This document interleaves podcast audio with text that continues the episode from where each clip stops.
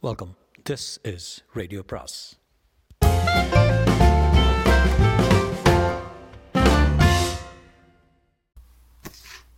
அனைவருக்கும் அன்பு வணக்கம். சு வெங்கடேசனின் காவல் கோட்டம் பாகம் ஒன்று அத்தியாயம் பத்தொன்பது. வெங்கல கும்பாவில் வரகஞ்சோற்றில் சேவல் கறியை பிசைந்து வேங்கடர் சாப்பிட்டுக் கொண்டிருந்தார். விளக்கொளியில் ஓலைகளை படித்து முடித்த எர்ர சின்னம்மாள் கேட்டாள். ஏண்டா இவ்வளோ அழகாக தெளிவாக எழுதியிருக்க? சக்கம் சொல்லி எழுதியிருப்பியாளா? மங்கமாக தான் எழுதியிருக்கா. வடுகு மட்டும் இல்லை அரவ பாஷையும் அவளுக்கு நல்லா எழுத படிக்க தெரியும். சொக்கனுக்கு தெரியாமல் தான் எழுதியிருக்கா. அவங்ககிட்ட சொன்னால் பாப்போம்னுட்டு போய் தூங்கியிருப்பான். திருச்சியிலிருந்து குமாரப்பிள்ளை ஆள் தான் இன்றைக்கி மத்தியானம் ஓலை கொண்டு வந்தான். சேதுபதி கிட்ட சொல்லி ஏற்பாடு பண்ணிவிட்டு அப்படியே ஓடி வர்றேன். மீண்டும் நாலைந்து நாலாவது ஓலையின் கடைசி தெலுங்கு வரிகளை வாய்விட்டு வாசித்தாள் விஜயநகர வரலாற்றின் மகத்தான நாயகன் விஸ்வநாதன் கட்டிய கோட்டைக்குள் சிறை இருந்தபடி இதை எழுதுகிறேன். அவர் மேலிருந்து பார்த்து கொண்டிருக்கிறார் உங்கள் மருமகள் அலர்மையில் மங்கை. அக்கா ஓ மகா புத்திசாலி. நான் பெண் கேட்டு போனபோது என்னைய தனியாக சந்தித்து ஆயிரம் கேள்வி கேட்டா. பிறகு தான் சம்மதிச்சா. சந்திரகிரியில் அவள் சொல்லுக்கு மறுசொல் சொல்ல பேச ஆள் இல்லை. ராணின்னா அவள் தான் மகாராணி. இங்கே வந்து மாமியார் கிழவி மங்களத்துக்கிட்ட மாட்டிக்கிட்டு சீரழியறா. ஏண்டா கிழவியோட விருப்பம்படி அவ தம்பி மக விலாசினியை இவனுக்கு கட்டி வச்சிருக்கலாமே. எவ மாட்டேன்னு பிடிவாதமாக நின்னா அப்புறம் தான் அவளை சத்தியமங்கத்துக்கு கட்டி கொடுத்தது. கிழவி இவன் கல்யாணத்துக்கு வரல. சுத்திரச்சிய சூத்திரச்சிய பிடிச்சு கட்டி வச்சுட்டேன்னு என்கிட்ட சண்டை. நம்ம ஆளுகளையே வடக்கிலிருந்து யாராவது கட்டியிருக்கலாம்ல நீ ஏன் பலிஜவாரி பொண்ணை கொண்டு வந்த? அக்கா உனக்கு நாட்டு நிலமை தெரியல. வடக்க நம்ம கொல்லவாறு நாடு மட்டும் இல்லை ஒத்த கோட்டை கூட இல்லை. எட்டு தலைமுறைக்கு முன்னால் பெரிய ராயர் காலத்தில் நம்ம கோட்டைகள்லாம் பலிஜவாறு கைக்கு போயிருச்சு. இப்போது நாடு அவங்ககிட்டையும் இல்லை காவிரிக்கு வடக்கையும் வடுக நாடு முழுக்கவும் துலுக்கம் அடக்கிட்டான். ராயல்சீமை விஜயபூர் வந்து வச்சுருக்கான். நம்ம ஆளுகளுக்கெல்லாம் கீழே போட்டுக்கிட்டு மறுபடியும் மாட்டுக்கு பின்னால் போயிட்டானுங்க. திருப்பதிக்கு வடக்க ஒட்டநாடு வரைக்கும் கிருஷ்ண கோதாவரி ஆற்று ஆற்று பாசனமெல்லாம் ரெட்டி மாறும். சில விலமாவருக்கும் தான் நாடு வச்சுருக்கானுங்க. அவனுங்களே துளுக்கனுக்கு கப்பம் கட்டிக்கிட்டு இருக்கானுங்க. இந்த லட்சத்தின கொல்லவாருன்னா மதிக்க மாட்டேங்கிறான். இதில் எங்கே போய் பொண்ணை தொட சொல்கிற நமக்கு இளவரசிக்கு தான் வேணும்னா அவனுக்கு பொண்ணு கொடுத்தா தானே? நம்ம பாளையங்களில் பொண்ணு எடுத்தால் கௌரவ குறைச்சல்னு அந்த காலத்தில் அந்த காலம் தொட்டு மதுரை ராஜாவுக்கு எடுக்கிறதில்ல. இந்த சாமி மாறு வேற இவனுக்கு ராசாக்களை உடனே சத்திரியன்னு சொல்லி போடுறானுங்க. மதுரைக்காரன் காசிய கோத்திரமா? வடுகன்களுக்கு வீட்டு பேர் தான் உண்டு. இந்த கோத்திரம் எங்கேருந்து வந்ததுன்னு தெரிலன்னு இவன் செஞ்ச பாகியம் தான் மங்கம்மா சம்பாதிச்சது. அவளோட இந்த கிழவிக்கு கிழவி இன்றைக்கும் வரைக்கும் பேசலை. கிழவி இருக்கிற வரைக்கும் அரவணையில் இவளுக்கு எந்த அதிகாரம் தர விட மாட்டான் என்னை இந்த பயலுக்கு விரட்டி விட்டதில் இவளுக்கும் ரொம்ப வருத்தம். என்னையே கூப்பிட்டு சொன்னான் கொஞ்ச காலம் பொறுங்க கிழவி சாகட்டும். அப்புறம் பார்த்துக்கிறேன்னா நான் தான் மனசு ஒவ்வாமல் கிளம்பி போயிட்டேன். ஏண்டா இங்கே வர வேண்டியது தானே? அங்கே எல்லாத்தையும் மறந்துட்டு நிம்மதியாக இருந்தேன் இங்கே அப்படி இருக்க முடியாது. இந்தா கிளம்பிட்ட? என்று கேட்டுவிட்டு சிரித்தாள். கையை கும்பாவில் இருந்து எழு கழுவி விட்டு எழுந்த வேங்கடர் இங்கே எனக்கு தூக்கம் வராது. துணைக்கு ஆள் அனுப்பு மாமாவை போய் மாலை மாலைய மலையில் போய் பார்க்குறேன் நீ ஓலை எழுதி பாளையங்களுக்கு அனுப்பிடு தலைக்கோழி கூப்பிட ஓலை அவங்களுக்கு கிடைக்கணும். அம்மைய நாயக்கனூர் நிலக்கோட்டை உத்தப்ப நாயக்கனூர் சாப்பிட்டூர் தொட்டப்ப நாயக்கனூர் எல்லாம் நாளை மதுரைக்கோட்டை காவலுக்கு போகணும். வடகரை போடி தொழனி தேவதானம்பட்டி ஆயக்குடி விருப்பாச்சி எரச்ச நாயக்கனூர் கோம்பை தேவாரம் தொட்டியங்கோட்டை மாம்பரை சொக்கம்பட்டி பள்ளியப்ப நாயக்கனூர் எல்லாம் நாளை ராத்திரிக்குள்ள திண்டுக்கல் வந்து சேரணும். பள்ளிப்ப நாயக்கனோட விடுறா. பாவன் ஒடிச்சு கிடக்கான். அவன் குதிரைகள்லாம் நம்மக்கிட்ட நிற்குது அறுபது கோட்டை கோப்பைக்கான அள்ளிப்பட்டியை விருப்பாச்சி பாளையத்துக்கு விற்றுருக்கான் பஞ்சம் பண்ணுன்னு குடிமை பாரு. உங்கள் மாமா போய் விருப்பாச்சியில் சத்தம் போட்டு பாளையக்காரன் மானத்தை வாங்கிக்காதீங்கன்னு சொல்லி திருப்பி வாங்கி கொடுத்தாரு. சரிக்கா கிளம்புறேன். வடகரைக்கும் பழனிக்கு மட்டும் ஓலை என் பேரில் எழுது. தெரியும்டா போயிட்டு வா. இரண்டு குதிரைகள் தெற்கு நோக்கி விரைந்தன. முன்னால் நான்கு வேட்டை நாய்கள் ஓடிக்கொண்டிருந்தன. சற்று நேரத்தில் மலையேறிய வண்டித்தடத்தில் புகுந்தன. அடர் வனத்தின் இருளில் தேமல் திட்டுகள் போல நிலவொளி இறங்கி படிந்திருந்தது. அருகில் எங்கோ ஓடையின் நீர்ச்சீற்றம் ஒலித்தவாறு இருந்தது. சில்வண்டுகள் இறைந்து காட்டின் உயிர்ப்பை காட்டின. வெகு தூரம் ஏறிய பின் இரண்டு நாய்கள் பாதையின் எதிரே வந்தன. குறைக்காமல் மெலிதாக சீறியபடி வாலையாட்டின இடப்புறமாக பிரிந்து மேலேறிய ஒற்றையடி பாதையில் அழைத்துச் சென்றன. நாலைந்து தடிகளாக நீண்டிருந்தது கடவு பாலம். கடந்து கரை ஒட்டிய பாதை சென்றனர். எதிரே மேலும் ஒரு நாய் ஓடி வந்தது. தூரத்தில் ஒரு குதிரை மட்டும் நிற்பது தெரிந்தது. தெரிந்ததும் நெருங்கியதும் அந்த தவிட்டு நிற குதிரை சுற்றி வந்து இடம் மாறி நின்றது. கட்டியிருக்கவில்லை. உயர்ந்திருந்த கோங்க மரத்தில் இணைந்திருந்த கம்பு ஏணி வழியே இரண்டு பேர் கீழிறங்கி வந்தனர். மேலே உச்சியில் பறன் தெரித்தது. வேங்கடர் இறங்கியதும் குதிரையை ஒருவன் வாங்கி கொண்டான். மற்றவன் அவரை பாறையினுடைய மேலே அழைத்துச் சென்றான்.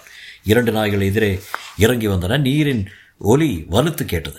ஓடையின் இடப்புறம் பெரும் பாறை ஒன்று எழுந்து நின்றது. பாறையில் ஏறினார்கள். சில நாய்கள் ஆங்காங்கே படுத்திருந்தன. பாறை உச்சிக்கு வந்தபோது அவரை கண்டார்கள். சுற்றிலும் வளைத்து நின்ற மலைகள் வானில் நிலா தரித்து மிதந்தது. கம்பளையை போர்த்தியபடி அங்கே பாறையில் படுத்து தூங்கிக் கொண்டிருந்தார் கன்னிவாடி பெணுகொல்ல சின்ன வல்லக்க சென்ன கதிரி நாயக்கர் பாபா எனக்கு புரியவே இல்லை. பார்த்தவங்க வந்து சொன்னாங்க எனக்குன்னு வெறி தலைக்கேறிக்கிச்சு காவிரிக்கு வடக்கே இருந்து சாம்பாஜி அவனோட பெரியப்பனை அடித்து நொறுக்கி விரட்டி விட்டானாமே. இவன் எக்கோஜி சிதறி சின்ன பின்னமாக ஆற்று தண்ணியில் விழுந்து அலங்கோலமாக கரையேறினானா தஞ்சாவூரை பிடிக்க படம் கொண்டு போனப்போ நம்ம பையன் தென்கரையில் நின்று சும்மா வேடிக்கை பார்த்துக்கிட்டு இருந்தானா?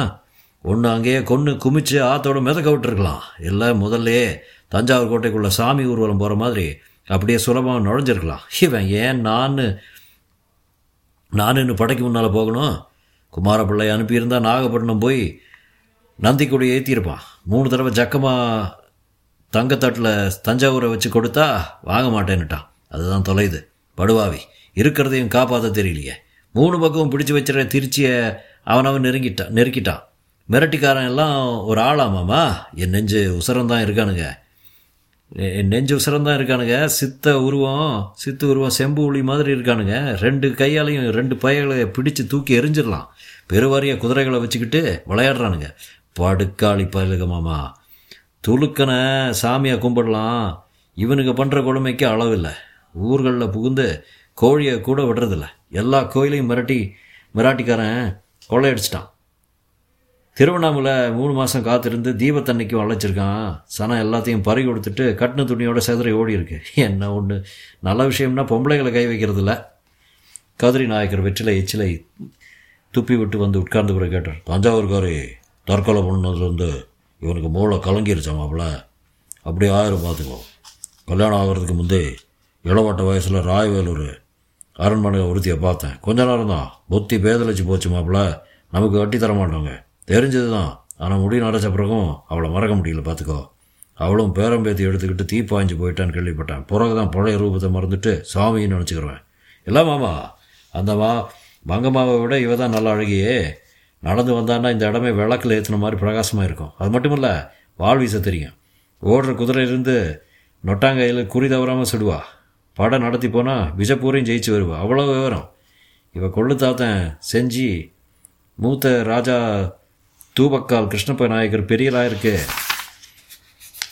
தாயாதி தெரியுமா? இந்த கூறுகட்ட ராணி கிழவி எந்நேரமும் அவள் சூத்திரச்சின்னு கரிச்சு கொட்டுது. என் உசரத்தில் நிற்கிறதால கண்ணுக்கு நேராக பார்த்து பேசுவா. அவள் சொல்கிறதெல்லாம் கேட்கணும்னு தோணும். அந்த கம்பீரமும் கர்வம் நம்ம பொண்ணுங்களுக்கு வராது மாமா. பிறகனோட இவனுக்கு நோக்காடு. அதான் புரியல மாமா. தேன் குடித்த மாதிரி நரி மாதிரி. அவள் மடியிலே தான் எந்நேரமும் கிடந்தான் கிழவி இல்லைன்னா அவளை ராணி ஆக்கிடலாம். விடுகாலம் பிறந்துடும் இந்த சொக்கனை இருபது வருஷமாகவும் ராவும் பகலும் கூடவே நின்று பார்த்துருக்கேன் மாமா.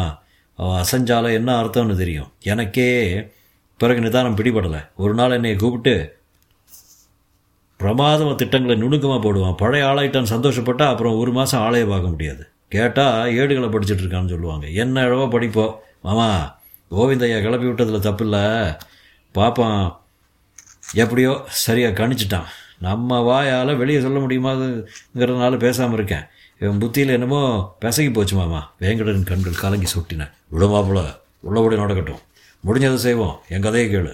நீ போனப்புறம் என்னைய திருச்சிக்கு கூப்பிட்டாங்க. தர்பாரில் வச்சு இந்த வடுக பாப்பான் கோயினேன் என்கிட்ட சொல்கிறான் இனி வருஷம் பத்தாயிரம் கோபாலி சக்கரம் கன்னிவாடி கொடுக்கணுமா? திரும்பி முத்துலிங்கத்தை முறைச்சி பார்த்தேன். அவன் சிம்மாசனத்தில் இருந்து பையன் எந்திரிச்சு உள்ளே ஓடிட்டான். நான் பேச வயக்கிறதுக்கு முன்னால் இந்தா வர்றேன் பாப்பா பாப்பானும் அவன் பின்னால் உள்ளே போயிட்டான். நீ இருந்து சொக்கம் கட்டிருந்தா தலையை அடகு வச்சு விட்டு கொடுத்துருப்பேன். கன்னிவாடி வழக்கமாக கொடுக்கறது நாலாயிரம் சக்கரத்துக்கு மேலே போகாது. அதுக்கே ஆறு மடங்கு விளைஞ்சு வந்தால் தான் உண்டு. சமுசாரிக்கு பாதி போயிடும் பொதுவாக இருபதாயிரம் கோபாலிக்கு விளையிறதே. இழுத்து பிடிச்சி தான் வரும். நான் எங்கே போய் கொள்ளையடிக்க? அதுக்குள்ளே பஞ்சமும் வந்து போச்சு. மாப்பிள்ளை கிட்ட பெருவாரியாக கடனை வாங்கி ஜனத்துக்கு கஞ்சி ஊற்றிட்டேன் நாற்பதாயிரத்துக்கு மேலே இருக்கு. அவனும் சரி மாமா நல்ல காரியம்தான். உங்களால் திருப்பி தர முடியாது. பதினஞ்சாயிரம் கோபாலிங்க வச்சுருக்கோன்னு சொல்லியிருக்கான். மணப்பாறை கோட்டைக்கு வெளியே மர நிழல்கள் எல்லாம் குதிரைகள் நின்றிருந்தன. போடி குதிரைகள் தான் அதிகம். அறநூறு கன்னிவாடி பழனி திருப்பாச்சியிலிருந்து முறையே நானூறு வந்திருந்தன. மற்ற பாளையங்களிலிருந்து அதற்கு குறைவான எண்ணிக்கை தான் எந்த பாளையமும் அன்று அடுப்பு முட்டவில்லை மணப்பாறையிலிருந்து விருந்து தயாராகியது. ஆங்காங்கே கல்லடுப்புகள் எரிய பெரிய மோடாக்களை சோறு கொதித்து கொண்டிருந்தது. பெரியவர்கள் பந்த ஒளியில் ஆடு ஒளி ஆட்டம் சொ சொக்காட்டன்